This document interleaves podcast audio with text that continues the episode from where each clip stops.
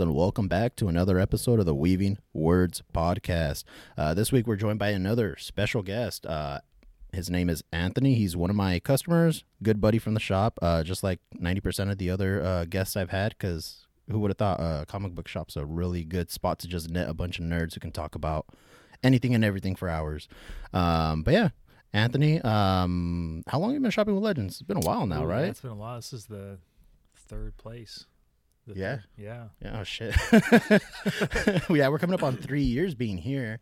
Um, but yeah, it's Probably. Did you start off at just the fashion fair location, or were you, or when you started shopping here was Clovis open already? Clo- so yeah, over at Sierra Vista Okay, cool. So you've probably been shopping by the by the uh, the theater, yeah. yeah. Um, cause I was shopping with them a month after they opened at Fashion Fair. So they opened up. I think it's been six years. Yesterday, the day before.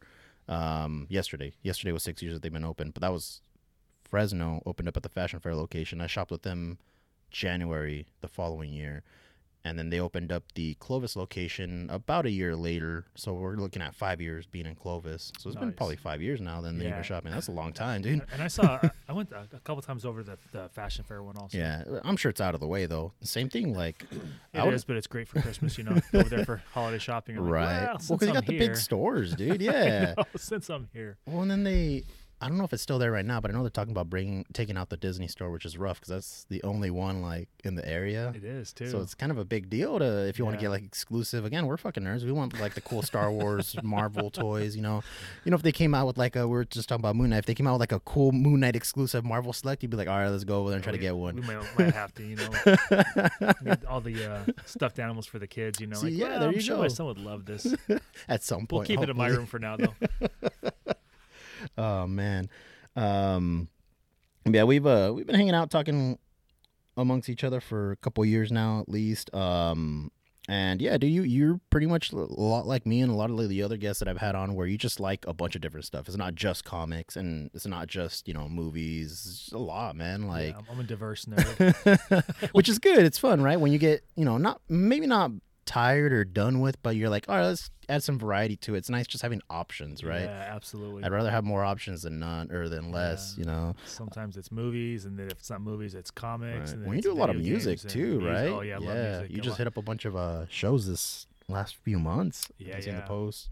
yeah Um, to a four day four day music festival in Sacramento, oh, jeez, and then I just saw the Foo Fighters. Uh, a couple days ago, right? days uh, was yeah, it Thursday? um, Thursday, yeah, yeah, yeah, because yeah. Andy went too. it was so cold where we sat. It was oh, really? yeah, the air was blowing clear upper level.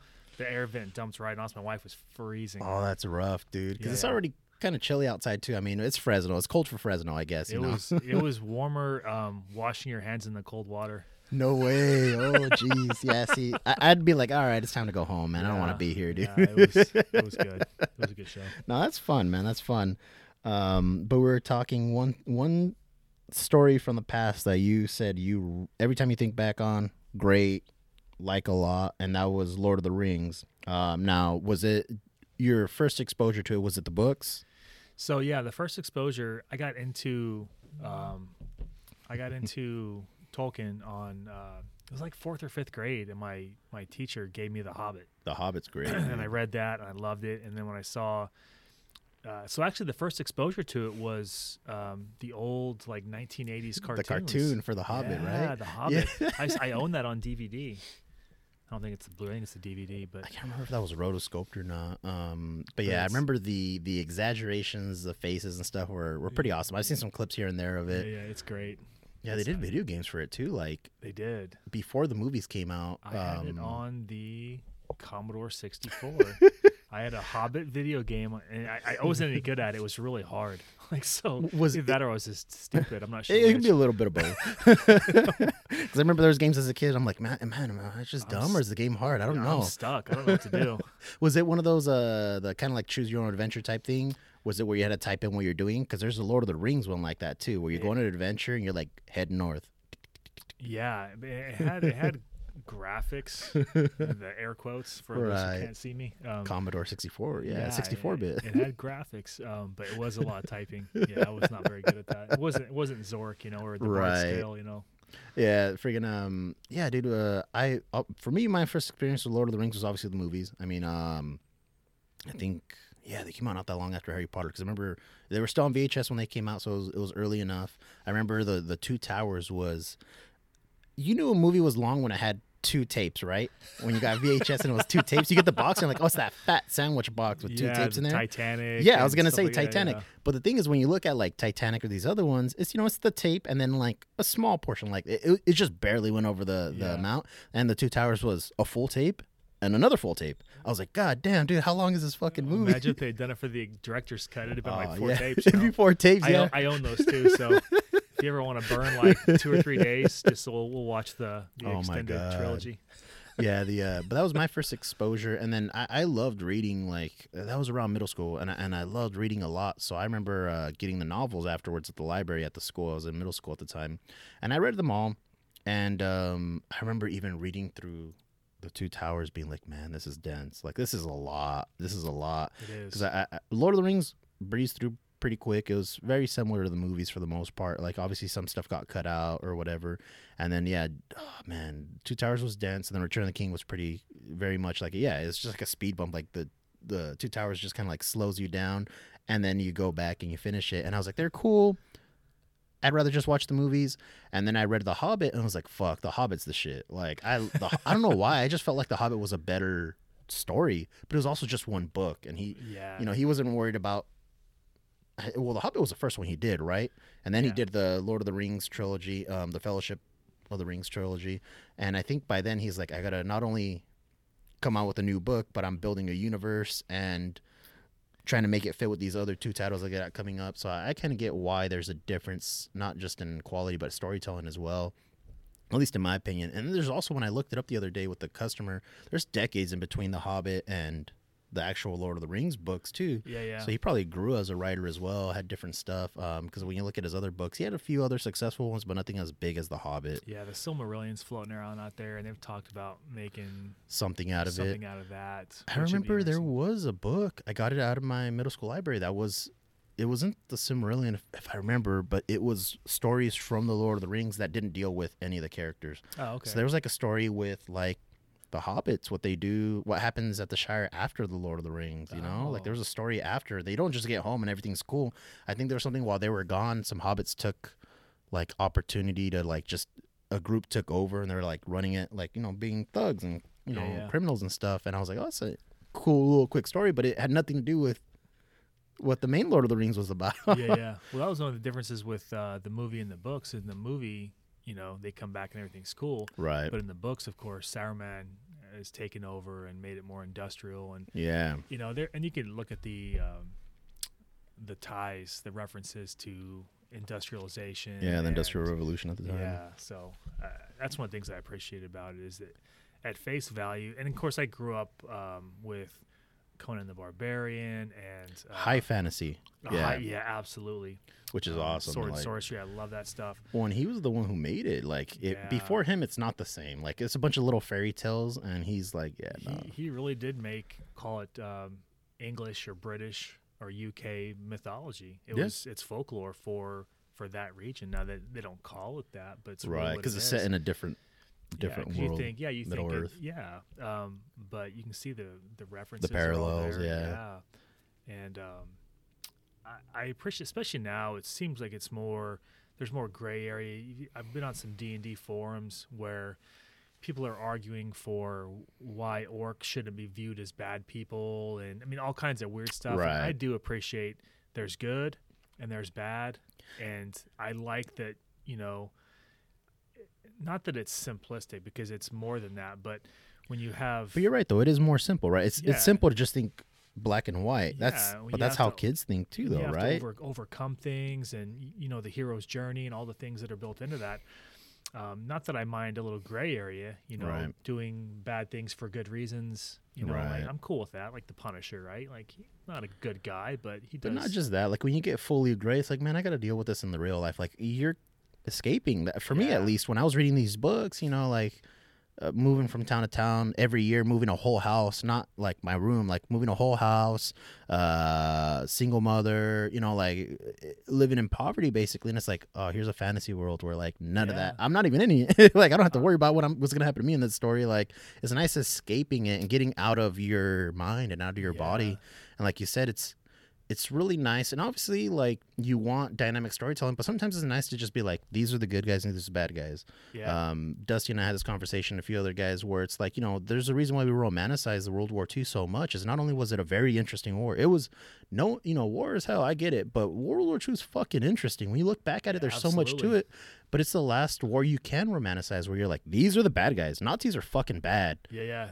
Because you can you look at the the Vietnamese, you know, Vietnam, they weren't, they weren't trying, they weren't trying to take over the world. No. They just they had their their ideology. They're divided on how and- they wanted to run the country. Yeah, same thing with Korea. Yeah. Um, but with World War II, like they were taking over, not just taking over, but but genocide. Yep. Millions of people. they so were the bad guys. It was very clear. Was- now, were there good guys within the bads? Of course, Yeah, there were. there always is. There Just always like there's always bad guys in in the good side. Yeah, dude. absolutely. But in, in general, if you know, if you were against what was happening, Right. know, you well, like you said earlier with the orcs, like, yeah, all right, you know, you can definitely say that they're not all bad, but you know, you can make the argument that's like, yeah, he wrote it to where they're an aggressive species of whatever they are, you know, weird magical creature. They're an aggressive species. They're not intelligent, but they're formidable foes that can easily be taken advantage of by like a lich or a whatever Yeah. who's gonna bend them to their will, make them take over, kill, murder, pillage. You know, Uh, let them indulge in their violent tendencies. yeah. Um, and so that's why they make good villains because you're like, fuck, man, these guys are rolling through and they're gonna fuck me up. Well, this was really my um, uh, my portal, my intro into Dungeons and Dragons as well, yeah, because fantasy. it's it's exactly the same thing. You have dwarves, you have rangers, you have mages, you have you know halflings, Right. and then I was in the same boat as you as we moved a lot because my dad was military as well. So You when can't take your friends with you, but you can take this book that's gonna get yeah, let you, you escape for a bit. from Utah to Italy, the one constant we had was was books and and uh, Culture, yeah. Yeah, culture. Like, oh, can you you listen to this new album, or you watch this new show, or this new movie, you read this book? It's easier. You know, you have a common connection. It's like coming, like I said earlier, coming to the shop. You know, maybe they're not into the same thing you are, or maybe they are, but in a different way. But you know, you'll have a connection. You'll have a instant like you have something to uh, some common ground to Absolutely. you know uh, try to connect on. Um, yeah, dude, I, I do like Lord of the Rings. Uh, it definitely did put down that template because you can tell even the the D and D guys were definitely inspired. Like, there's no way they could say, no, yeah, we, we don't even know who this Tolkien guy is. It's like, nah, you fucking nerds, dude. I know you guys are in a basement reading these books, coming up with your own stories. Like, well, what if we did this? And what if we put in these players into, you know, what if we played uh just a random person? Maybe not Legolas or Frodo, but maybe their buddy. And we're running adventures somewhere else while they're doing Yeah. this. Like, you know, it, it sounds fun. It's a really cool idea in a really cool universe. And yeah, like you said, you got dwarves, you got elves, you got freaking hobbits, aka halflings or whatever you want to call them. Like, oh yeah. there, there's all this stuff that's just not what you see. It's not human. That's why like in in Star Wars, any RPG, if I can, I try to be something that's not human because fuck, I'm human all day, every day, man. That's right. You I, know- I have to live this. I don't. It's my chance to be. That's why um, movies. That's um, I don't. I don't watch movies to be preached to. I Right. go to escape. And if if you're good, if you're gonna preach to me, I don't want to participate in that Right. because I have to live that every day. Well, not just that. If you want to tell from- a, a narrative or a spin or whatever, make it good. Don't just make it like that's your one thing. You know, we were talking yeah. earlier, like my, my cousin Hector, who I, I love. You know, I, I just talked to him yesterday on Instagram and stuff. And again, he likes the characters that are Hispanic American, which is cool. Again, I like seeing representation representation too, but I want the story to be good. I don't care because again, like the the example I give a lot of my customers is. What if, you know, he came in to a comic shop and the guy was like, Here you go, buddy here's your book. And he's like, well, what do you mean? It was, well, it's, it's Blue Beetle. He's he's Mexican American, just like you. Here's your book. Doesn't that sound fucking racist? Yeah, this is the only book you're allowed Right? to read. You, Now you're if- Captain America. He's white. Right. Yeah. Enjoy. right. we we Like- made him an asshole. yeah. Yeah. You know, and that's and that's the thing is like if it's pandering, if it's not told well, that's what it's gonna feel like. At least to me. People will gravitate to good stories. Yeah, And like- the the I mean, you- you've seen um, movies and and comics that come out that are pandering and they just they don't last. They don't, because the yeah. stories are. But if the stories are good, People don't care. yeah, Well, it's like the Thor thing, you know, like the female Thor. Your opinions are not. The stories are good. So Yeah. at least you don't care. You're like, oh, that was cool. That was a cool story, whatever. And then and this is the thing we talked about with Cap all the time. It's like, dude, just calm your fucking tits down. In in less than two years, it'll be back to normal Yeah, to yeah. fucking red, white, and blue cap, and Hydra cap will be a fucking memory, Yeah. and you'll go back to not buying the books like you aren't now. So who gives a fuck what your opinion is, right? Like, Yeah. Whenever, whenever people pander towards an audience, all they usually end up doing is uh, alienating the core audience, and the people that were being pandered to uh, don't go after it anyway. Like, big, I'm a big hockey fan, and uh, God, I don't know, it's been 15, 20 years maybe now. I, I don't even remember. It's as long as I can remember now, but they changed the rules for fighting uh, to where if you instigated the fight, you got two minutes um, in a game misconduct. Um, so all that managed to do was uh, they were trying to attract the the, uh, the soccer, moms. Yeah, you were saying that. Yeah, and all that resulted is the game changed because now people, uh, yeah, maybe there weren't some of the fights that there used to be, but now the people have realized, well, I can be, I can be a dick. Like I can go out there, I can hack And and, slash and and do things that, and you don't have to pay the price. You don't have to answer the bell. Which I kind of like. I like it's like, hey man, how much composure do you have? So there, uh, again, there's duality to it, right? Yeah, Um, but, but, like, they, but they never got the soccer moms, and it it really it angered a lot of the core fans. yeah, So I mean, that's that's the risk. I mean, it's always a risk, and maybe Right. they, they put that book out or they make that rule change, and it does attract people. Uh, but by and large, I think it probably doesn't. right. I, I think they should focus about again, focus more on the story. Focus on going about making the story good. And if you want to bring in these characters, make it a natural way. Don't make it feel like they're being pushed. You know, like because there's occasions where it can be done well. Like again, I, I'm of Hispanic descent, um, and one of my favorite characters is Green Lantern, and I like, I like Jessica Cruz, but she has a character to her. You know, Yeah, yeah. like she's cool. She happens to be Hispanic. You know, like uh, Yeah. it wasn't that first though. She didn't pop up as oh, here's this Hispanic girl living in her apartment afraid to go out. It's like, no, there's this woman in her apartment who has agoraphobia and they start elaborating on it and extreme Yeah. anxiety and stuff. I'm like, okay, yeah, I can relate to shit like that. There's days where I don't want to wake up. Like, you know, I know there's days I don't want to fucking get out of bed or put my shoes on, go get food. Like, there's days where it's like, fuck it, man. You know what? Today won. Like, and, and, and she's and she's not a Mary Sue. She's not. Yeah. She didn't step in and where she's so overpowered for Right. everybody else, and she's perfect. And she no. Well, she, again, she though- deals with every day. Just just leaving the house yeah. is a and, battle. and a uh, power set where it completely requires willpower like and Yeah. and overcoming fear and you have again somebody who has extreme agoraphobia and it's like oh man this is interesting. How's it gonna work? You know? Yeah, yeah. it's like it'd be like uh, again a fantasy book you know? It's like lord of the rings there's the frost giants and they have the frost mail but you're putting it on a fire elemental. How's that gonna work? Like Yeah, oh, okay that's that's a cool idea. Let's see yeah. how they make it work. But that's that's part of what makes these characters um, interesting. interesting, relatable, and and so um, timeless. Like Yeah. Frodo, he's, he's he's a halfling. He's Yeah. he's Well- he's not a trained fighter. He's not a thief. He's not a skilled combatant. He's just this. and he's this- not just a halfling; he's a hobbit, which hob- aren't they're peaceful. They don't Yeah. go on adventures. and he's got to go with with his buddy, his manservant. I think everyone needs a manservant, but they have to, and they they end up leaving the the party with all the skilled fighters, the people that would lead them through. They left them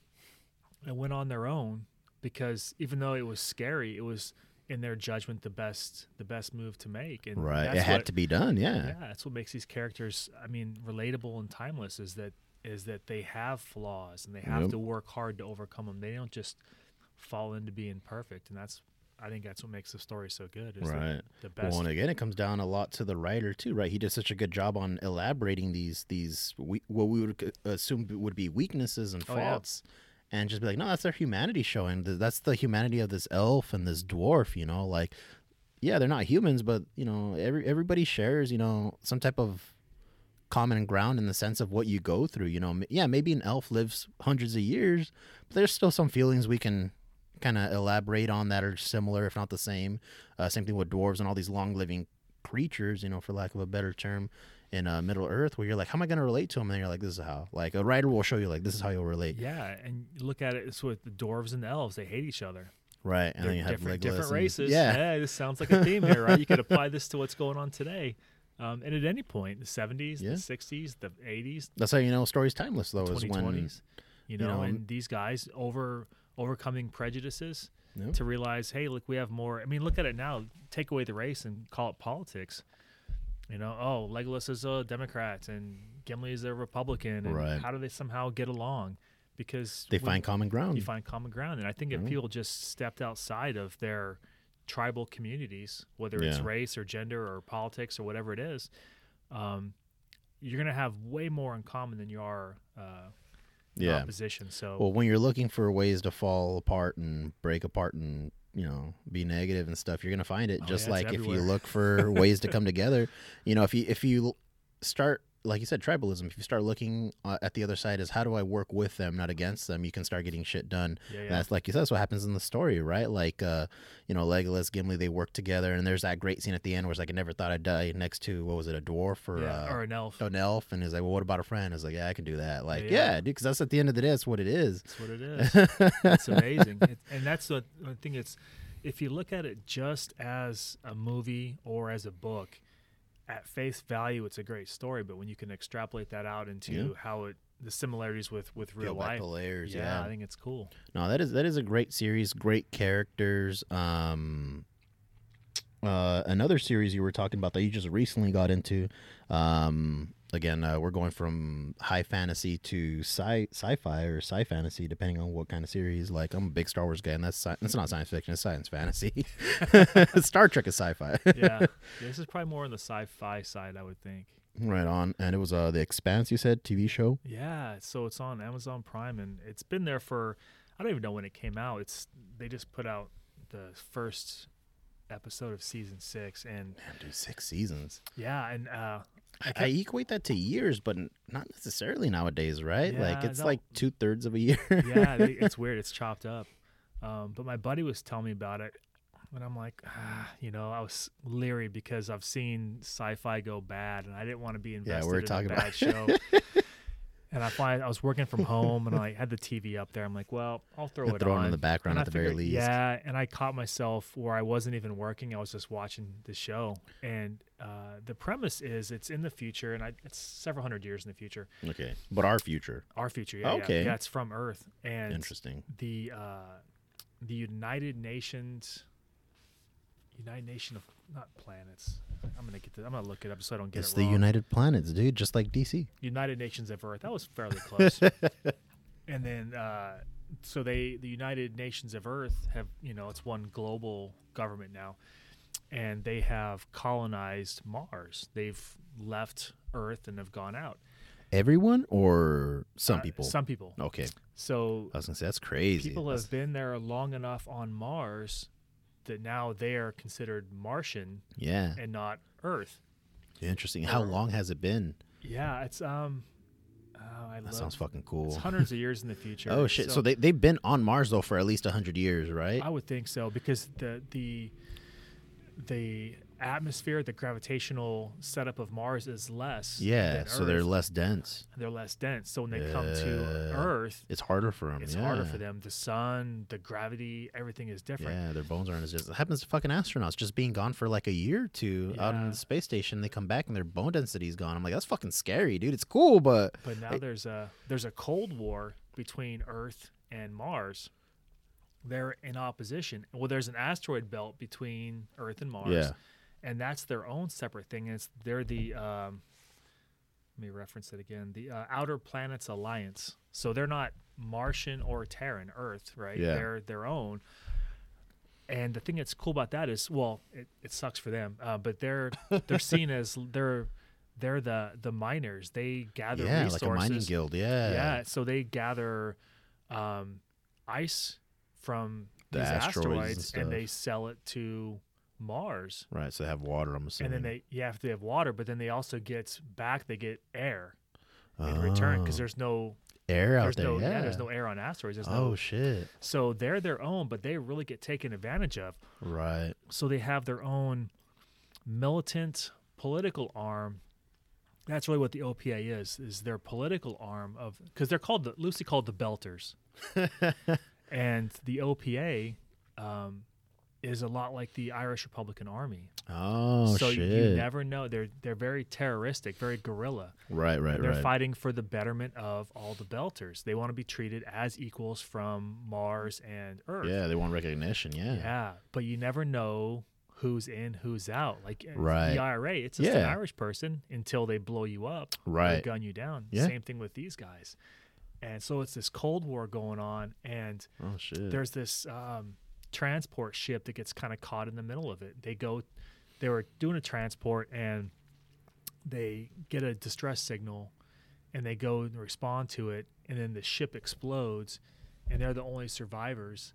So now everyone's like, "Oh, you blew up our ship," and it's just it kind of goes from there, and it it starts off small and it really expands out. And we could go into, a, I mean, a ton of detail Right, right, where right. it goes, but the thing that was so cool was that you know I lived through the Cold War, right? Yeah. So I've seen the the The the. Eastern Bloc and and how you know NATO and um just just because you're not trading shots doesn't mean you're not at war. right. And how do you how do you um, Navigate over- that overcome some of that, navigate that? Yeah, because there is a lot of You have to Uh, navigate that that hostile environment. You know, just because it's not hostile physically, like you said, doesn't mean it's not hostile in the sense of like, yeah, they can just pick you up. yeah, and on Who are you on gonna hit up? on the, on the ship, the I'll say the the core ship, um, there's a, a Martian.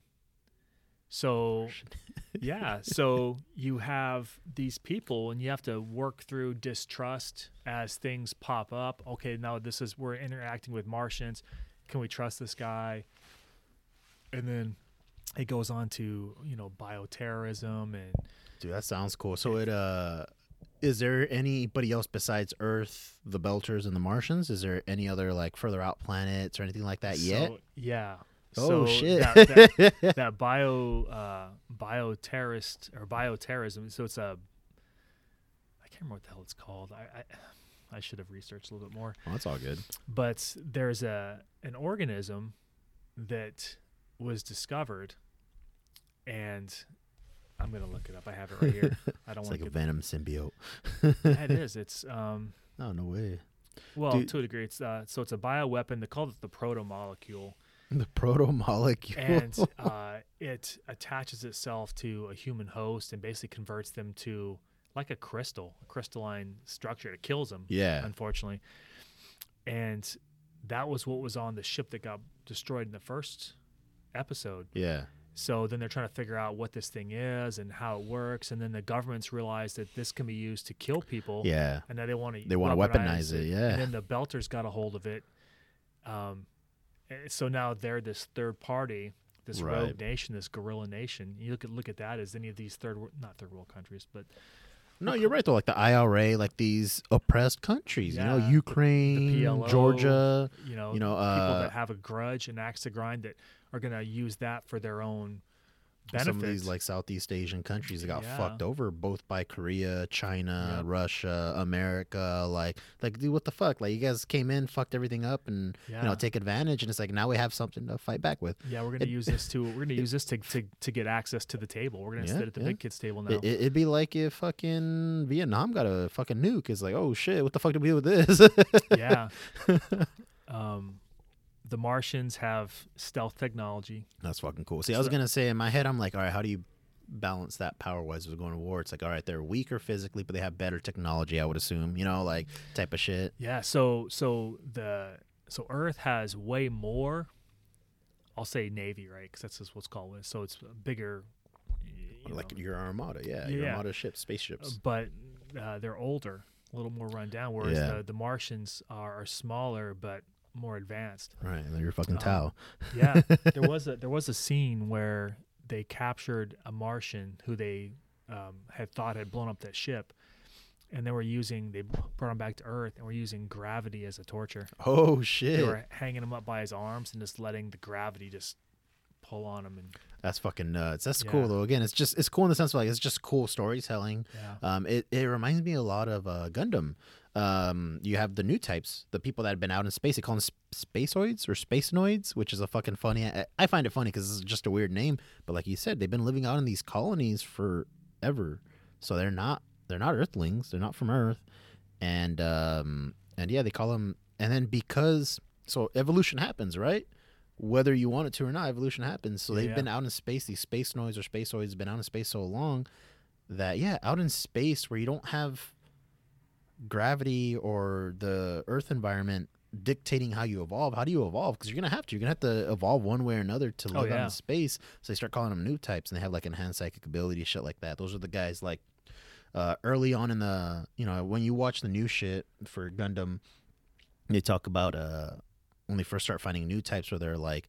Oh yeah, they just didn't know that they were new types, so they just call them like ace pilots. You know, they had like a sixth sense, or they were just higher, higher heightened skills. I'm like, yeah, that makes sense. Because what would happen is, you know, you'd have like fucking. I was watching a weird show about uh, it was like body limits, and one of them was what's the fastest you can run, Oh yeah. and it was yeah. like 27 or 28 miles an hour is what the human body can physically manage before your ligaments and muscles rip off the bone. And they're like, yeah, the fastest human in the world is uh, Usain Bolt. And he runs like one mile per hour, like less than that, or at it. I'm like, yeah, so he's at the limit. And yeah, there's probably somebody who has a genetic mutation that can, you know, if Yeah. cultivated, can run maybe a, a mile faster, you know, and slowly go. And he's probably sitting down eating Cheetos somewhere, watching, you know, fucking Usain Bolt run, being like, I can do that. Like, yeah, you could if you weren't fucking sitting down eating Cheetos. yeah. Um, but it's such a cool idea. Um, and again, there's, there's a lot of parallels to what you were saying, where it's like, yeah, they're they're out there, they're trying to fight for. Again, they're considered the bad guys because they're not from Earth, right? yeah. And then they're doing hostile shit, trying to be like, hey, like, you take advantage of us. You treat us as second class citizens. We don't have a say in how everything's done. And when we want to leave, you go and kill us. Yeah. So what the fuck do you want us to do? You know, that's where you get like uh what's his name? Um Char, you know, the fucking whatever Crimson Comet and he's like their big like hero where he's like, "Oh, they're going to free us," you know, New Zeong and stuff and it, it's fucking cool. Uh, again, sci-fi can be done really good or really bad. Yeah. That's the one thing with like Gundam is like most of the time it's pretty good, but sometimes you get a series like this suck, man. This is a shitty sci-fi, dude. So I, I get the hesitance at first of wanting to get into uh Expanse where it's like, oh man, this can be either really good or really bad. Yeah. And you need that right balance of you can't just have techno jargon going all over left and right, you know, what you're doing, this and that. Um, but you can explain it where it's like, yeah, man, Mars is smaller, less density, weaker. Well, and the thing that I, I really found fascinating was between um, Earth and Mars, you had your two superpowers, right? And one was better in some areas, and one was better in some other ones. then you had the Belt, which was at odds Wild with, card. with at, at odds with both of them, Yeah.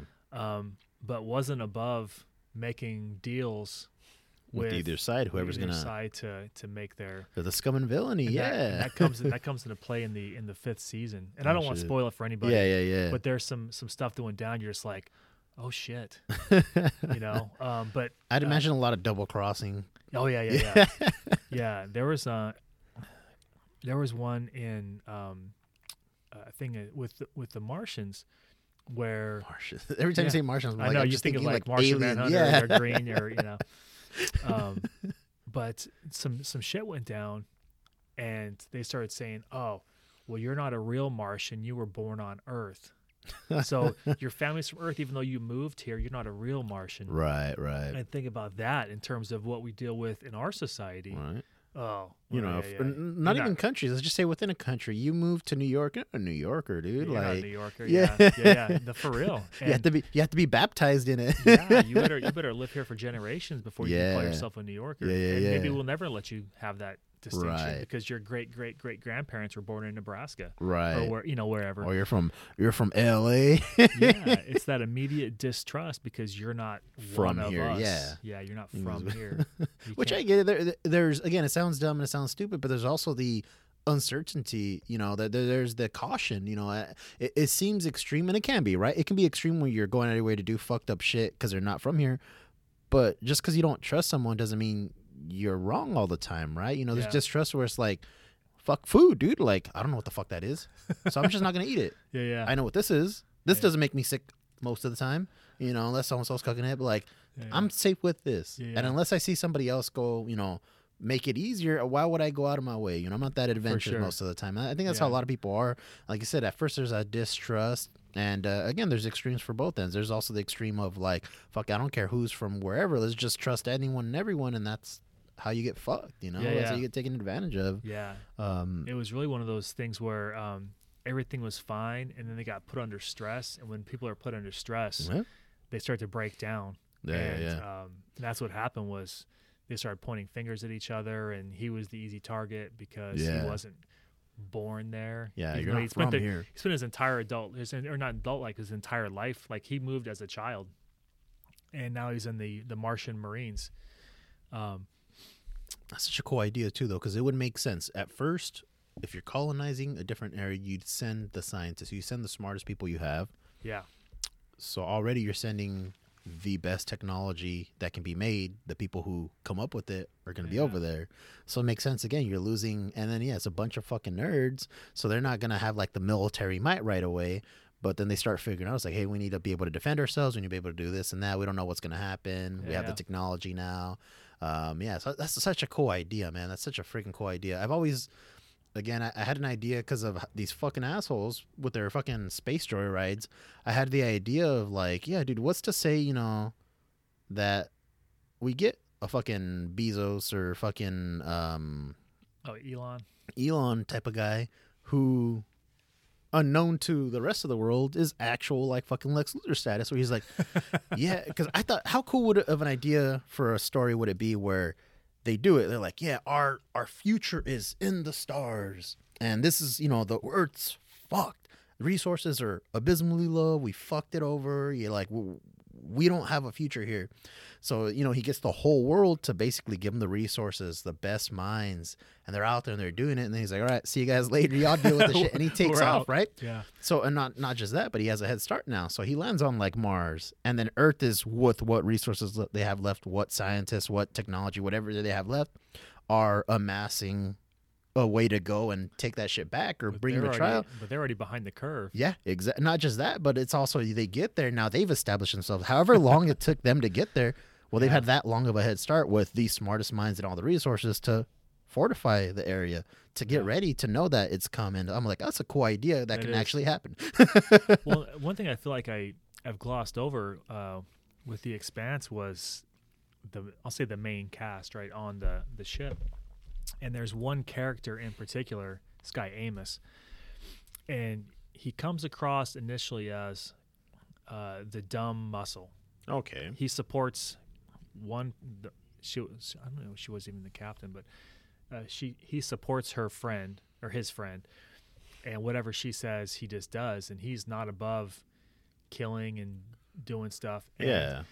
But then the more it delves into his character, he mm-hmm. was really the most fascinating character because he seems so shallow and two dimensional. But Right. as the show goes on, he has a lot of depth to him. You start finding out why he's that way because of things that have happened to him in his past. He's just he, his emotions are kind of just burned out. He doesn't have any feelings one way or the other. This is this is the right choice, so I'm going to do it. Right. And It sounds a lot like again. It's funny drawing the parallels to, to Gundam because there's another series called Iron Blooded Orphans. I don't know if you had a chance to watch that one. It's really good. It's only two seasons. It's even if you don't like Gundam, it's just a good anime series to watch. And in that one, there's um. So again, you're out in space, right? And then there's this thing called foreign debris or space debris. I think it's called space debris. No, I think it's called yeah, I think it's called space debris or human debris. It's called human debris. okay. And what it is is not only are you slaves, you're underneath the slaves. In the, Oh, wow. Yeah, you're children. You're your child slaves have been bought and sold out in in space. Yeah, you're called human debris. You're literally there. Yeah, you're the worst. You know, you're child soldiers. you're whatever this and that. And the main characters, um, that's what they are. So. In order to be more useful, you know, you want to make yourself useful. You're tired of living in your little mud hut or whatever in this little shanty town with your buddies trying to split a fucking plum, you know, like Theo Von. and um, so they'll get this crazy implant on their spine. And each time you go under the knife, you know, you risk dying or being crippled. And the more nodes you have, the more control you have over. Like it's done for uh, mobile workers, so they're like, you know, think like the power loader from. Alien or Aliens, whatever, yeah, yeah, but it's yeah. like a little tank. And uh, but you can also use it to interface with like mobile suits and stuff like oh, that. cool. And uh, yeah, that's the main character. I think his name's Mikasa. I want to say. And then there's um, Orga was his buddy who, like you said, he. So Mikasa's the one that they keep showing flashbacks of him in front of a. You know, he's all bloody. He has a gun. There's a guy he just shot dead, and he's looking at the guy. He's like, "All right, Orga, what's next?" Like, and they always keep showing that. He's like, "I'll follow you because you know what's up. You're the leader. I'll follow you. You know, whatever you tell me to do, fuck it. You want me to kill this whole room of people? We'll fucking do it. I'll find a way to do yeah, it. yeah. Um, because like you said, over time he's just kind of like streamlined it, but you you start peeling back the layers on what's going on and shit. And it's it's pretty fucking cool. And again, it sounds very similar to that. And yeah, it. What I like about Iron Blooded Orphans is Gundam's always been geopolitics. Again, where you're at, you know, you're dealing with these space people, whatever. Because again, they're oh, they're on Mars. That's why it's called Iron Blooded Orphans. It's all fucking iron rich. Uh, what you calling? They're treated like second class Yeah. citizens. So they're they're the the group they're hired with, the private military group, is supposed to safeguard this like they call her the whatever Martian princess or whatnot. She's like a politician's daughter, and she's rallying again to bring equality and whatever to Mars. So she's fucking. They're trying to kill her now, and uh, yeah, there's all these children that are part of it. They get left behind by the owners of the company. They're like, "Yeah, you guys defend her." They get set up because they're they're supposed to die defending her, and she's supposed to die too Yeah, yeah. but they do such a good job and they take over. They they find all the guys who are hiding like in their bunkers. And they're like, oh, what's up? bam, bam, bam. They kill all but like one dude. And surprise, surprise, the one dude's the one that keeps fucking him over. Um, but again, it's always, always been geopolitics, but it shows you that what it would actually be like. And you, there's always somebody trying to take advantage of the good guy. oh yeah. Always. And it just shows you what it's like. The good guys don't always win. And if they do win, it's not the way you thought, you know? Yeah, um, there's, sometimes there's a, there's a price you have to pay, and Yeah. it's not just a a temporary one. Right, yeah, dude. No, so it's it's, it's so cool seeing that because yeah, they're called uh, human debris. I remember that. And then yeah, there's one main character or one of the main. They're they're called the Iron Blooded Orphans or Tekkadan is their. They changed their their uh, private military to Tekkadan. They gave it like a little the Iron Flower or whatever. It was really cool series. And yeah, one of the guys he finds his brother. He got sold to another space pirate dude. And yeah, he, he ends up getting him killed because the the dude's fighting them. They're they're going after Tekkadan. He's like, oh fuck, I didn't know that was my brother. So he just like completely fucking Oh, annihilate. Like the dude's cool too because he's just buff. Like nobody's buff but him. But he works out. Like you see him all the time just working out. And oh, dude, it's rough because he falls in love with this one girl and. uh Everything's again, it's the real world. Shit doesn't go down. There's really no happy endings most of the time. And this girl's like, you know, the she works for another organization because they kind of treat him like mafia yakuza families almost. Right on. and uh, she's part of another one. And yeah she's just at a souvenir shop and like oh this bear reminds me of so and so and then you just hear bam bam bam. I'm like oh no and that's the end of the episode and you're like oh, fuck come on Oh, man, Yeah, there was a there was a great line uh, in the with that guy Amos. Um, there was a they had helped this scientist from Mars track down his his daughter had been kidnapped and was being experimented on, oh shit and Amos helps this guy find the scientist who was who was doing that, and they got his daughter back, and the scientist goes, he pulls his gun out to kill the scientist who was uh, experimenting on his daughter, and Amos goes, "Look, man, take your daughter, go. You're not that guy.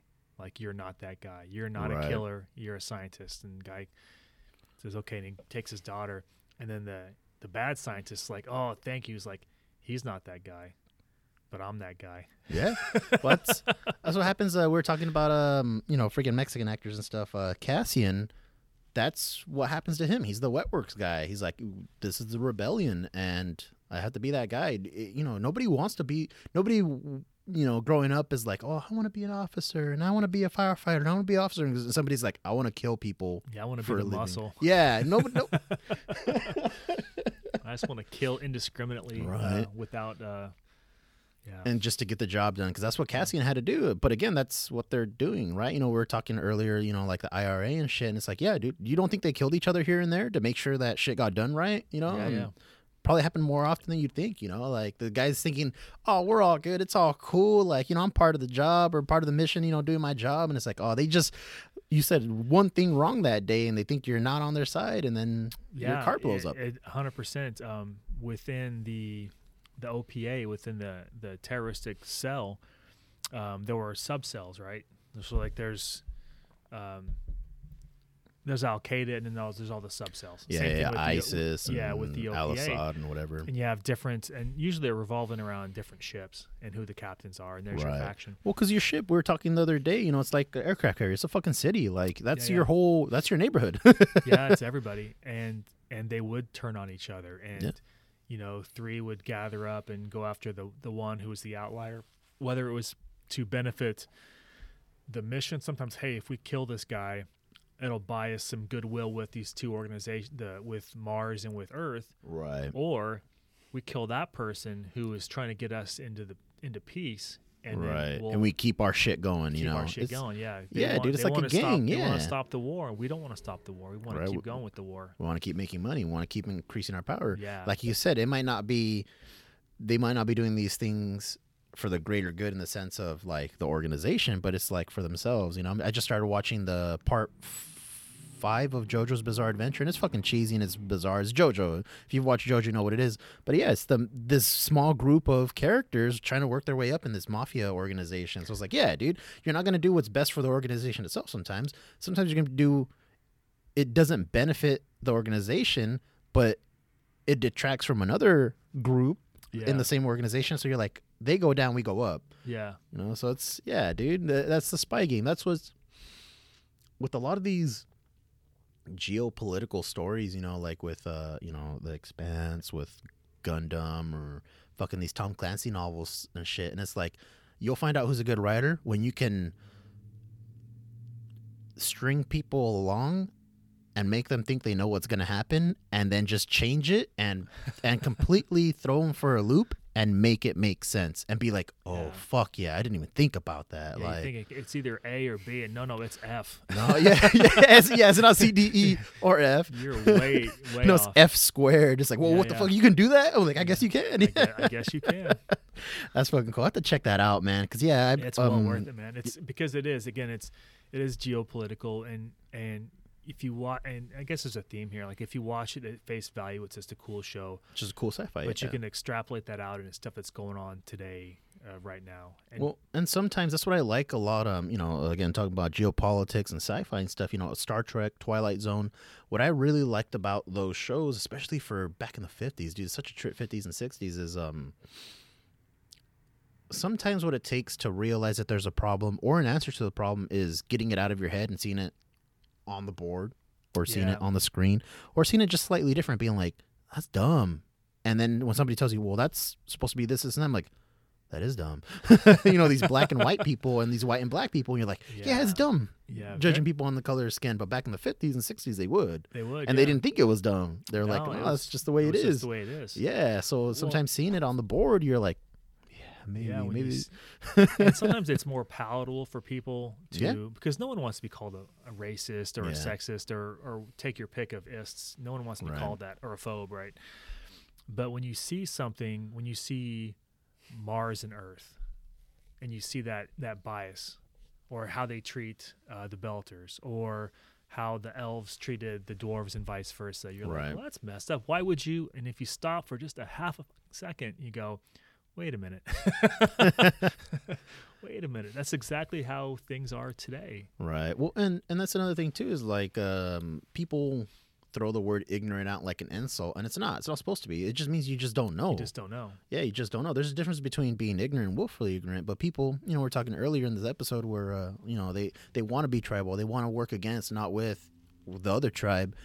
And uh, yeah, dude, when you don't know and you willfully don't want to know, like don't want to learn, then yeah, that's where you have problems. But if you're ignorant, that's just an opportunity to learn shit. You know, It is. again because most people most reasonable most sane people most people with a heart for lack of a better term are going to see something and be like oh man maybe i do sometimes think that and i have to fight it all the all the time myself you know like again i work in the comic sh- comic book industry in the sense of i see all these books come out maybe i don't read them all but i kind of get the gist of what's going on and yeah there's a lot of quote unquote pandering but there's also again i gotta i'm always playing devil's advocate for both sides because it's like all right you know this this and that well how is it going to be this way this way this way?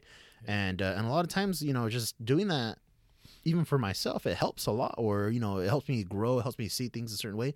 And sometimes it helps me just be like you know what? I can't see it that way but i'm not everyone's me. I'm i'm only me. I'm, I'm the only one of me there is. So just because everybody else doesn't think this way doesn't mean it should be this way you know like so th- i think that it takes a lot of uh maturity to be understand like you know just because i don't see it a certain way doesn't mean the rest of the world has to see it Yeah, the and, way I not, see and it. not every character is written for you. it's not yeah I mean, I, again, I'm a huge Daredevil fan. And he's not the. I mean, he's not Batman. He's not Spider Man. yeah I mean, he's not the most popular, but uh, he's cool. Yeah, Green Lantern. me- I, I love Green Lantern. It's one of my favorite characters, and I do like random, weird, quirky character like Mister Miracle. I don't know why. I just love fucking like Mr. him. Miracle. Yeah, he's fucking cool. fucking Scott Free's dope. Um, yeah, dude, just all these random guys like Booster Gold, fucking fun. Like, yeah, they're not Yeah. like you said, it's not not every character's for you. And uh, you know, the, there was a big thing going on with uh, Superboy. I keep calling him Superboy. He's Superman now. Fucking Jonathan Kent. Oh, that's right. Yeah. Um, and, and I love the character, and he's cool. And then the whole thing came out where he's bi, right? Like, you know, they, they they wrote it to where he's a bi character now, or uh, or coming out as bi, right? You know, if this four or five year old character uh, that grew up yeah. to be an adult in that time, but um, and everyone's like, oh, they made Superman gay and this and that, and goes, why does he have to be gay? I'm like, well, why not? What, what about that question? What about why not? And goes, well, they're just shoving it down our throats. I'm like, well, by that same metric, anytime that they show straight stuff, is it now shoving it down the throats of not Yeah. straight people? And the reality is no, right? Like you're Yeah. not going out there purposely doing shit. It's one of those, like you said earlier. Sometimes you take a risk. Sometimes it's not good. Sometimes it is.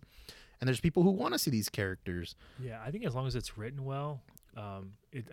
My only issue with with I'll say those things, things Yeah. where you're changing changing a character, Right. is if it's just sudden, if it's out of nowhere, if it doesn't make sense. But if it's Right. written into there, If it's written well, then people won't people care. won't care. The problem is when it's not written well, and not just that. It's like you know, like you said, if you're changing a character or this and that. I mean, yeah, but Jonathan Kent's new. He's like five years old, but people just see the head title or the the, the title of the article, right? And they're like Superman gay. Now I'm like, yeah, but it's Jonathan, not. yeah, Kal-El. it's not Clark. Yeah, And, and not just that, Clark isn't human. So what does that make Lois? Fuck, it makes her closer to fucking beast, uh, you know, into bestiality than it does to Yeah. to Inter- heterosexuality, Inter- right? So it's like, yeah. yeah. right. Yeah. So again, um, like you said, I, I think a lot of it is how it's written.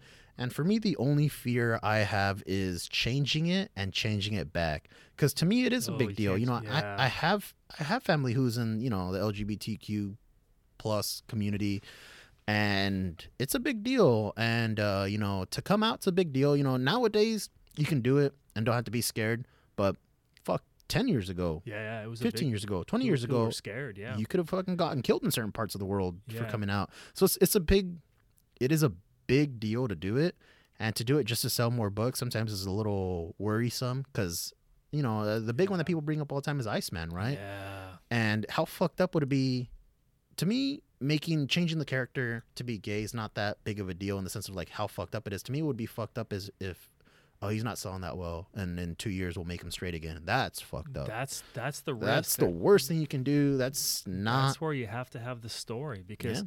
I feel like with Iceman, when they made the change and that was the basis of the story, well, then once that's told, well, what do you have? And the answer is nothing. There's no Iceman book on the shelf. Yeah, and then you can't put him into other titles because somebody else maybe doesn't want to tell that story. Yeah. So, now you made a character gay who's probably not going to be in any other books, or if he is, he's a background character, right? He's just standing on the back of he's- Krakoa. He's, not in the X Men anymore. I mean, Yeah. I guess theoretically, it's just like, oh, you're once an Avenger, always an Avenger. Yeah, yeah.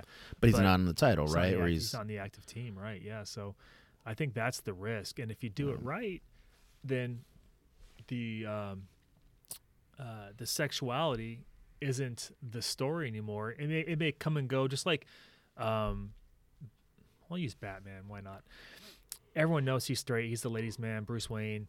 Um, is he though, man? Maybe he's going to be the new uh, flagship uh, for what, what's the new thing that they're trying to the pedals are trying to re- rebrand themselves as is uh, oh, um, um, minor attracted person. He's Map. yeah. Goes "Mm, Batman comes out as Map. Turns out that's why he had all these Robins. his Robins. Yeah. that, oh, man. that would I- kill comic books, dude. It would. That would that would destroy the industry. but you don't always see his sexuality in every in There- every book. there's very few there's very few characters that that's their thing right black Yeah. panther yeah he's black that's his thing you know on top of being a badass he is mainly the badass african american character You so can't, get, you can't get away from that either. yeah You know, so if like you make he's always going to be. yeah so if you made him white that'd be fucked up right Yeah. you know but batman he's batman right Yeah. and batman can turn from bruce wayne to batman to whatever else he wants to do but that's him being white's not a part of the story him being rich is very rarely a part of the story right Yeah, it, it comes up. Yeah. Just like just like his his sexuality will come up occasionally, but it's always Right. in the context of the story. It's never the basis for the story. exactly And there are, I guess, there are times where maybe that is the basis, like when you have his his wedding or some that's, a, that's something, to quick. highlight, yeah. to highlight his his ultra richness, Tony Stark type of richness. right But that's a one one Oh, issue thing. Cool. I just saw the axes. That's dope. oh yeah, it's pretty neat, huh? yeah. Yeah. Um, no, I, I get that though. It, it can't be the only part of the story, or the character going forward. You know, like um, Batwoman, they do such a good job on showing her as a lesbian character, even though that's not her whole thing. You know, and, and that's kind of one of the things that uh, I, I wish they do more of is, yeah, you can make these characters, just don't make that their only characteristic. Just like in real life, uh, you know, like again, I have I have cousins who are you know part of that community, and that's not their whole thing. They're like, yeah, Yeah. I am myself, and that's just a part of who I am, right? Yeah, Um, like- everything else that they do and enjoy, and and Yeah. all their hobbies and interests and their personality. It's not, well, I'm I'm gay, therefore I must do Join all, all, this stuff, yeah. Yeah. You know, and, and I find that way more interesting. I find that I like having layers to them, where it's like this is all the ingredients that go to make up this special character. Yeah, And that's what I want to see.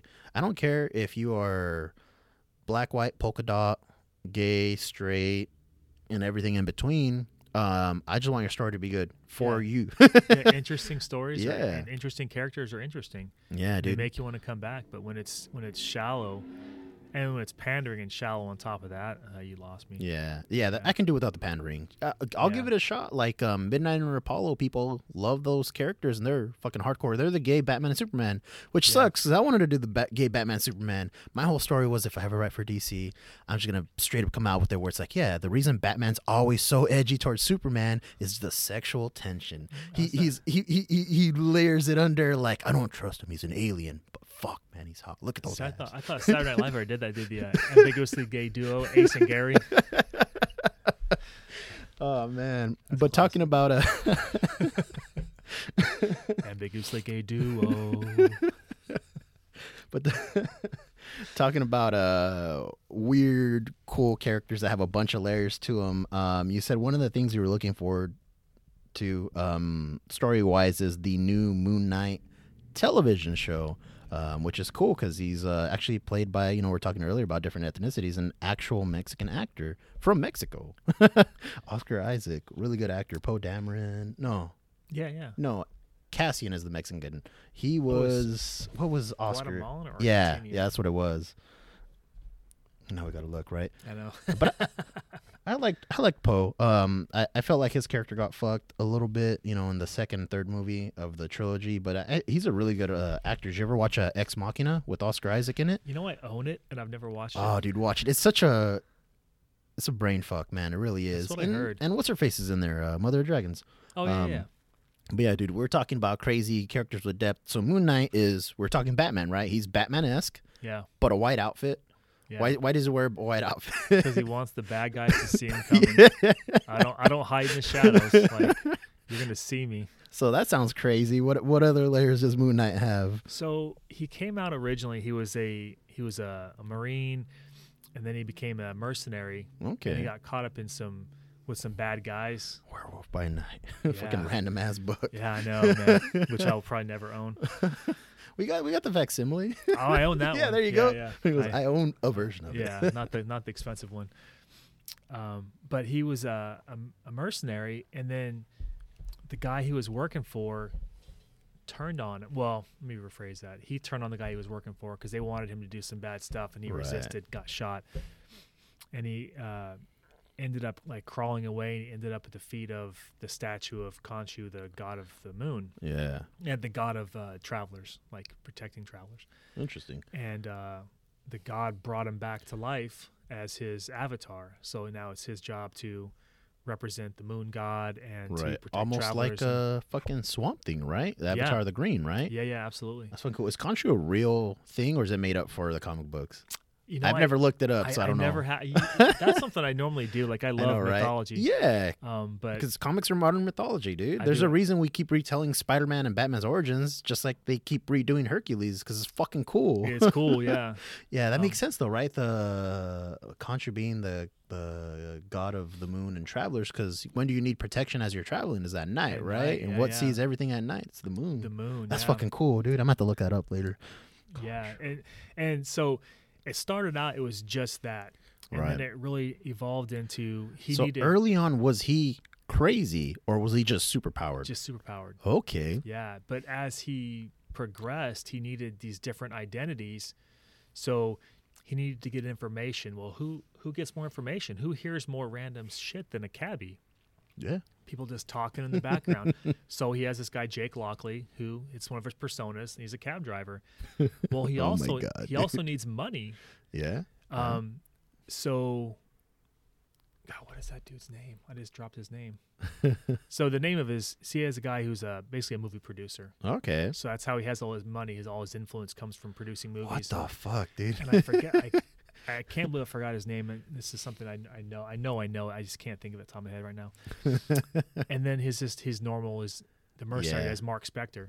Mark Spector. Yeah. So, but like eventually his mind kind of fractured under all this Yeah. weight, and the more the moon god came into his mind, and then he has uh, Moon Knight, who is the hooded, wears the cowl, and then he has Mister Knight, who is the guy that wears just the, The black- the all white suit. Oh, The wait, suit and tie. Oh, with the mask. Yeah, oh, with the mask, yeah. Okay, yeah, yeah, yeah. So it's because his mind has been invaded so many times. He's actually possessed the moon god in his in his brain that is it's gotten fractured. So now the he, he has trouble differentiating between Which what's re- personality? yeah, which yeah. so what- when you say his his mind's been invaded by what? By the god, By the god? Oh, okay. So Yeah. what does it do? What, what what does the god do when it goes into his mind? he just goes in there and tries to influence and take over and tell him to do things and not do things. what kind of things? Uh, just uh, things on his behalf. Like just recently, he had there was a run with the Avengers Yeah, Where yeah, the the, moon god- Khonshu. Yeah, and the Moon God convinced him that he needed to take out all the Avengers. Oh no! So Why? that- what was so the that- reasoning? So Khonshu could take over the Earth. Oh shit! So that's what Khonshu wants. Yeah. Interesting. Now, is it actually?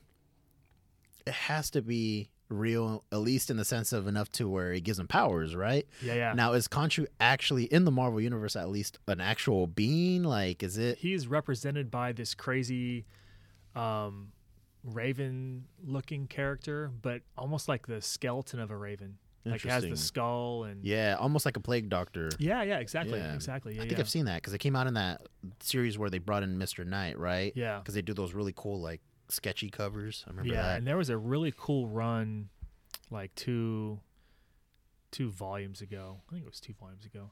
Where What he- volume are they at now? Ah, like The six. Yeah, that's the one currently running, right? They're like what on issue five or six. Yeah, Yeah, that one looks pretty cool too. I like uh having what's his face. Uh, is it McNiven doing the art? I think so. I'm enjoying it. Uh, some people are mi- oh, we're on wow, we're on volume eight or oh nine. shit, nine, dude! Oh nine. my god! Yeah, But but he always gets these little like limited runs, right? yeah, twelve issues, seventeen issues. Yeah, his first one was thirty-eight issues. I own all those. Damn. um, but uh, there was a cool run where he's literally in an, in a mental institution, insane asylum, and it flips back and forth between reality And what's going on in his head? in his head. Well, we think it is. He's not sure, and since he's even telling he the story, he so it's an unreliable uh, narrator He- too. That's fucking cool, because dude. he knows, and that's where it's, you have to pay attention when you read it. Because if you just, you know, like the Punisher, you just breeze through it because he's not Right. telling. You know, his stories are you know what you're doing. You know what very- you're getting into. They're they're linear. They're it's like they're- watching Fast and the Furious. It's like, Yeah, yeah, dude, which cars are they gonna fuck up? Yeah. Yeah, they're very much north south. These ones are very much east and west. And if you're reading it, you have to like, well, hold on, what the fuck? And you flip back two or three pages and go, oh, okay, I see it. But he doesn't even know, and since he's telling the story, it's from his point of view. Yeah, it's unreliable. He doesn't know if it's if he's losing his mind or if this is really happening. How do you, as the reader, know if he's losing his mind, if it's really happening? If you're going off of this guy, yeah, so you know that's really crazy. cool. Yeah, that's a was- really cool idea. That's really good So- storytelling, and that's something you can do with the comic too. Um, I know with uh, God Country, we've both read that great series, um, and it took a while to realize that the fucking emblems that they'd show at the beginning of it would show you what era they're in. Because I kept going like, "What the fuck, dude? Oh wait, we're we're back in the past now." Yeah, yeah. Because the the Fellowship looks very similar to the first one. They That they keep bouncing back and forth. So when I figured that out, I was like, "Oh, cool! This makes everything so much easier. Makes it so makes so much more sense." But like you said, you kind of gotta when you don't realize that you're like, oh fuck, I'm with these people. All right, let me go back. When did this start? Like two pages ago is when they started going to like the past, and you're just like, you know. But that's good storytelling though, because again, like it um it adds layers to it. Something you can just do with comics that you can't really do a lot of the times with like a movie. You're not gonna be in the theater being like, wait, what the fuck? Let me go back. You know, you can't just rewind it. If you it's miss it, you miss it. Yeah. and that's where I'm I'm excited and nervous. They're doing it in a TV show, which I think lends a good itself format. more because you can stretch out that if they if they go the direction of You his can set up. identity. Yeah, Um, now, if they don't do that, that's still cool. It's still going to be a good show to watch. But I Right. think if they've been doing a decent job with Disney Plus um, Yeah, for the most so. part. Um, Yeah. I, I'm interested though. We'll see how many episodes it is. It would be cool though if they definitely leaned into the personality thing, where like each they'll do like three or four different episodes, and each episode revolves around a personality that you find out is Moon Knight at the end. yeah, yeah, and because they have a, a, a really good actor, Yeah, uh, he's playing Moon Knight, So good. so I'm I'm I'm I'm hopeful. Um, What um so what else are you hoping out of this uh, TV series? Any uh, villains? Any Moon Knight villains, or just villains in general? Um, you know, it's tough. Like Bushmaster is his his first. That's right, but he's a Luke Cage guy now. Yeah, Yeah, So that that'd was be the, interesting. He was his first. That was the guy, in fact, who killed uh, Mark Spector, that made him the Moon Oh, Knight. really? Was Yeah, Bushmaster? Bushmaster is the one that he turned on. See that that origin story sounds very similar to the last run of Ragman that they did. Did you ever read that? I never did. it was like we were still next to the theater, so it was about over three years ago now. Um, but they did a Ragman, and the only reason I, I got it initially was um, my boss at my old job read comics, and he read Spider Man, which he had issue two through whatever whenever he stopped, and he had at least two copies of everything. If it was really good, he had three copies of oh it. wow. Yeah, because he was just fucking weird, man. Um, he, and he wasn't doing this to resell. He's just like, I like it. I like having two of stuff I like. And if I really like it, I have three because I read through one and I fucked it up. and I remember him telling me with a Punisher first appearance, he's like, I only had two of those. And they were both pretty good conditions. I only read it once and I was like, this is a dumb story. And I put it away. no, Spider Man 129. Um, but he told me, he's like, yeah, I really like Spider Man. And I really liked, it was a weird character. And he, it was Ragman. He told me about Ragman. So when it came out, I was like, oh, this is the one that my boss is talking about, Tom. Um, but they changed the origin up because the origin he gave me for the original one was pretty cool too, where it was uh, this guy worked at a, a circus and they all had some type of like ability, right? You know, you had a super strong man and Oh yeah. flexible or whatever. Well, the circus burns down, and um, with all of them in it or whatnot, you know, there's fucking shady Grayson, flying Graysons type of stuff. You Yeah, know, yeah. like they fucking shot him and nobody did anything about it. um, but yeah, they they it burns down with everyone and it kills everyone but him, and it's like the spirits of like all these people they made friends with, you know, all these freaks basically uh, protect them, and he takes a piece of clothing from each of them, and it and it you know I guess that's how it protects him. You know, it made him into the ragman, and it imbues him, so he has the strength of the strong, and he has acrobatic abilities of the acrobats right and all on. this and that. Yeah, yeah. And they redid it for this new run where yeah he's in some fucking Egyptian tomb, treasure hunting, gets betrayed. Egyptian god gives him these, you know, he gets wrapped up like a mummy. That's why he's the ragman. oh yeah, yeah. Yeah, dude, it's just was, when you're saying that, I'm like, oh, it sounds like like fucking Ragman. But Ra- that Ragman run was like from three, four, five years ago, and fucking uh, Moon Knight's what decades old, right? Yeah, he came out in the 70s? Seventies. Yeah, that Werewolf by Night. That's so random. So his first his first issue, his first solo series was from 1980. Yeah, yeah. I was gonna say 80s. It was the the Marvel Presents whatever, right?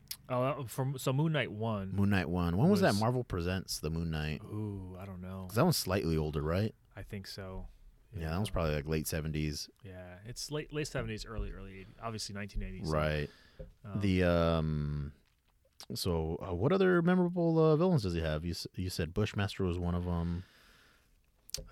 So there's a current one out that now that is um, that's interesting, and his name is.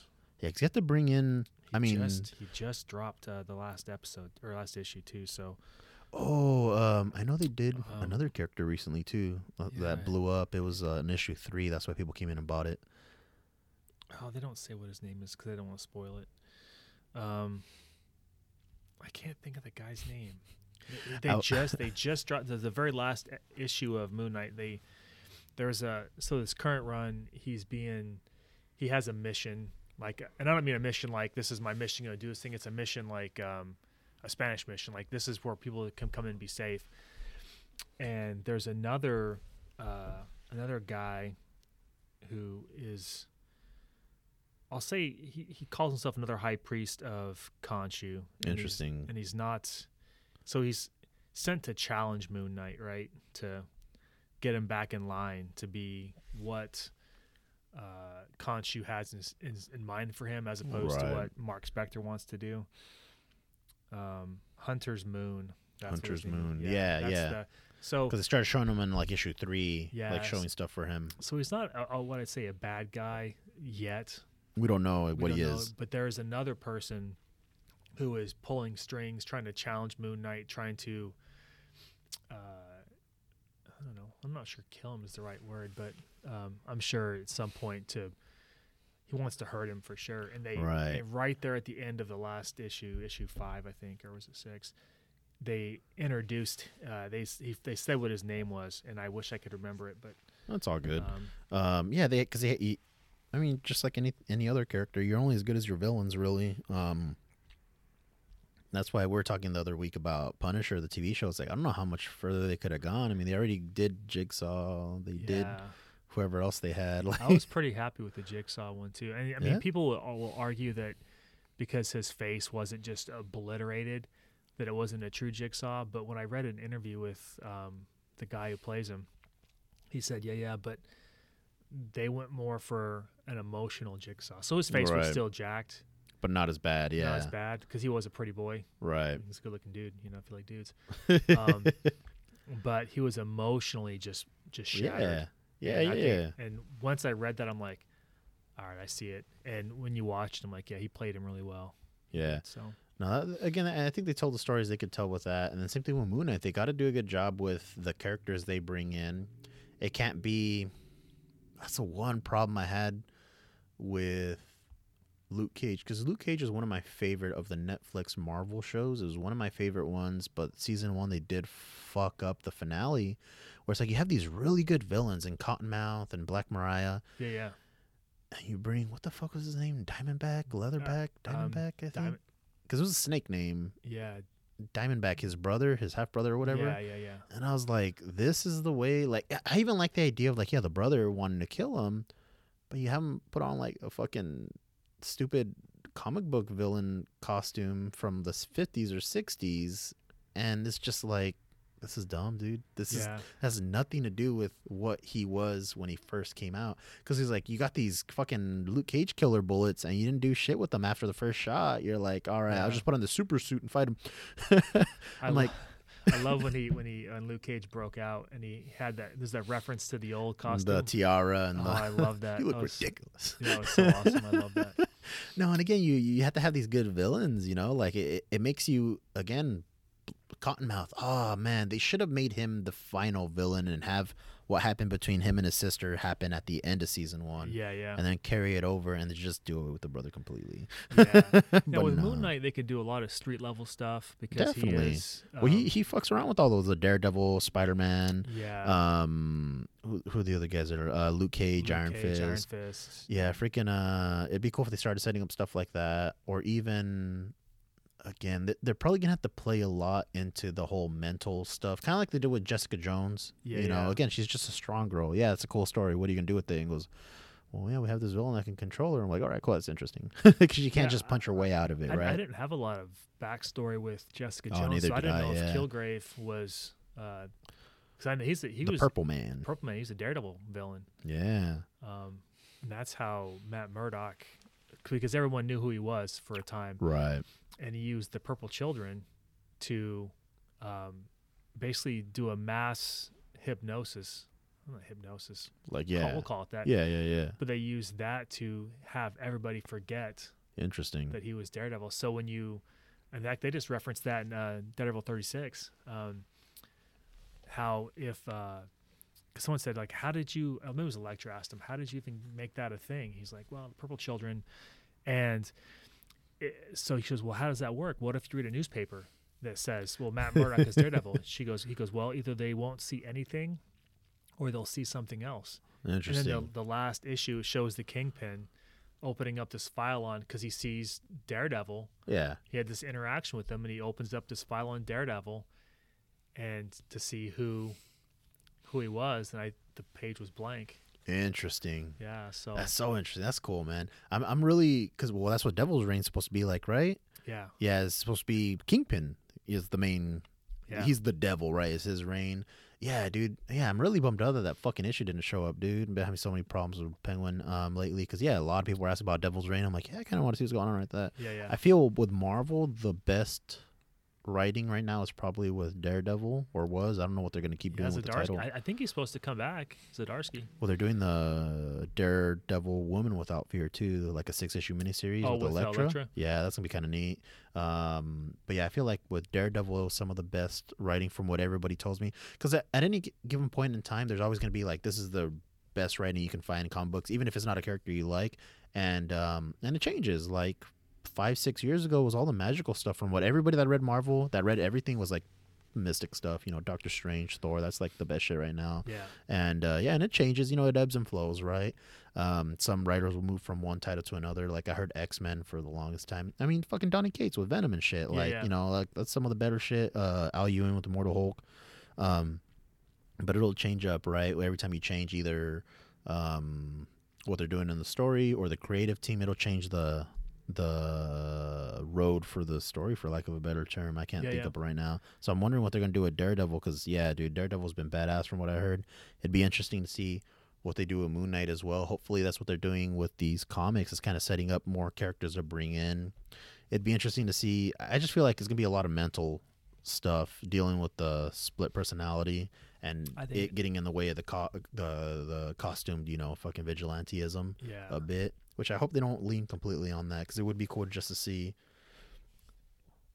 some of the other stuff he goes through again, like playing with people's minds, like you said, with the whole um, story words in the insane asylum, where it's like, is he actually super powered or does he think he is? Just you know, think he is, yeah, yeah.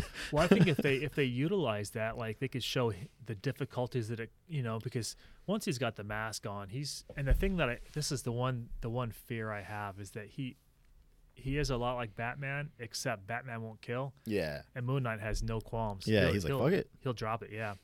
So I hope they. I'm not saying it has to be a bloodbath But they should show that. They, They- should show that yeah, he'll just push some dude off. because that really is what. Because otherwise, you just run the risk of thinking, "Well, that's Marvel's Batman." Yeah. Like ah, but that's not who he is. Right. So I hope they don't play into that. What I'm hoping much. for season one is again a lot of that stuff with the split personality and the duality of well, is it he's superpowered or is he crazy? And going back and forth with that. And at the end of the series, I mean, they'll probably have to bring in like fucking Nick Fury or some other superhero character that people to baby spoon feed it to him, being like, at the end of the day, at the end of the season, at the end of the story, it doesn't matter. The job got done, right? At the end of the, is, is it in his head or is he actually superpowered? I don't know, but he took down this whole fucking yeah, gang He in did. this He town. did all yeah, this. Yeah, yeah. you know, so uh, that's what I'm expecting and somewhat hoping for. What I'm not hoping to see is um, nothing but one or the other. Like if it's just him running, if it's just him being Daredevil, Yeah. Like, dude, we already got a guy We- doing we- that. Yeah, we've already seen. and that, if it's yeah. all mental, it's like, yeah, dude, this is fucking boring. Because that's the problem I had with Jessica Jones. Is Oh, yeah. I couldn't finish watching it. The first season was good. The second season, and I think a, a lot of the problem with the second season too was there was too much of the friend that I don't like. What's her name? Patsy Walker, or oh whatever. yeah, yeah, I don't. yeah. eh, Hellcat. Yeah, she they they they made her a bitch in the show where she's like whining about how she doesn't have powers and she's not special and blah blah blah. I'm like, oh, shut I couldn't get through season up, one. It was dude. too. It was. I was interested. I was interested in Kilgrave Yeah, yeah, um, yeah. because he was a cool character. But where I lost it was it seemed too much like like a soap opera, like a drama, and That- I and that's what it was. I didn't. I wasn't interested in that. Whereas Right. Luke Cage, I thought, even though like I don't have any, um, uh, there's no backstory or history with me and and Harlem, Right. right? But if you But it's just cool that, seeing it. you- you the music, the, the music, atmosphere, all the part- attire, was everything was cool. was Seeing all Method. Man in there, I was like, Yeah, what? yeah. That's fucking sick. Yeah, it was all it was all part of it, and I it interested me. It had the best Um, soundtrack too of all the oh, shows going on at the time because there was there was uh, Daredevil's basically their Arrow, right? You know, for the DC shows because Arrow kind of kicked off the rest of them. So Yeah. Daredevil kicked off Jessica Jones, Luke Cage, Punisher. Was there another one? Iron on- Fist, Iron and Fist, then the yeah. Defenders. And then yeah, the fucking Defenders, dude. I fell asleep during the finale, and I just did not go back and watch. I was like, "Fuck it, dude. It wasn't gonna be good." Yeah, Because they showed, I think, what was it? Uh, Daredevil died, right? yeah, yeah. They, and then he comes back season three because that was the big thing right is he comes back and trying not to let people know that he's back at Yeah. first yeah, he had a building come down on. him. daredevil was so fucking good man It was. It was great. daredevil's again it was probably quality wise, story wise, objectively, I think it's if as objective as you can be about TV. Right? We're talking about how he didn't really like Jessica Jones. Someone else is like, that's my favorite shit. I'm like, all right, man, more power to you. Yeah, yeah. But I think ob- as objectively as I can speak about the Netflix shows, I think that was the best one. But I liked the best was Luke Cage. You know, we're talking about again the the atmosphere, the general feel of it was cool. Again, I just wish they didn't fuck up that villain part in the beginning. Um, I got faith. I got faith in Moon Knight. Um, Disney's been doing a good job with Disney Plus. If it's a Disney Plus show, I think they'll do a good job with it. I'm looking forward to see if they bring in any of the other quirky stuff that they have with um with uh, Moon Knight too, because he has a what was it like Wolverine? Um, was it Wolverine and Spider Man like fictional characters in his head too, right? Like he has like con- conversations and shit with them. Yeah, yeah. Um, but yeah, we'll see. We'll see how good it is. Um, other than that, anything else you uh, wanted to bring up or seems pretty Uh, good? Yeah, I'm, no, I'm excited about uh, the prospects and um, hoping for the best. And if nothing else, it'll. And I mean, some people are really into, like, unfortunately, like a lot of the Facebook people are. Oh, they mentioned so and so, so and I have all these keys. All the I'm like, teasers I don't stuff. give a crap yeah, about that. I just, you know, I just want uh, cool more stories. people to be interested in characters that I think are cool because you know Nova, uh, Moon Knight, Mister Miracle. That that'd be a great show to make, man. Mr. Miracle would be dope Um, because he can do it like the last run Oh, where it was him and his. Ah, fuck, that was a good That one. was so good. We'll have to talk about that some other time though. yeah, yeah, for sure. No, but just to get people more interested in, in yeah, man. No, characters that, I, I think you brought up a lot of really cool stuff. Um, again, everybody, uh, very few people have brought overlapping stories, which is good, right? You want a variety of stuff. Somebody might be like, "Oh, I've already watched Lord of the Rings. Oh, I'll check out Expanse. Oh, that sounds cool." Or somebody might not have been interested in Moon Knight and be like, "Oh, that does sound cool. This is just a cool character, cool idea. I'll give it a shot at least. I'll watch an episode, you know." Yeah, yeah. Um, but yeah, other than that, um, if you guys want to have Anthony or any other guests come back in the future, let us know. Um, social media is usually all Weaving Words Podcast. Uh, you guys know where to find me. Discord. Uh, I have a server for Hooligan Squad. Um, yeah, other than that, if you guys have any questions, any uh, suggestions to make the podcast better, uh, always willing to listen, always open. Uh, share your thoughts, share stories you guys have. Um, yeah, other than that, thank you. Goodbye. Adios.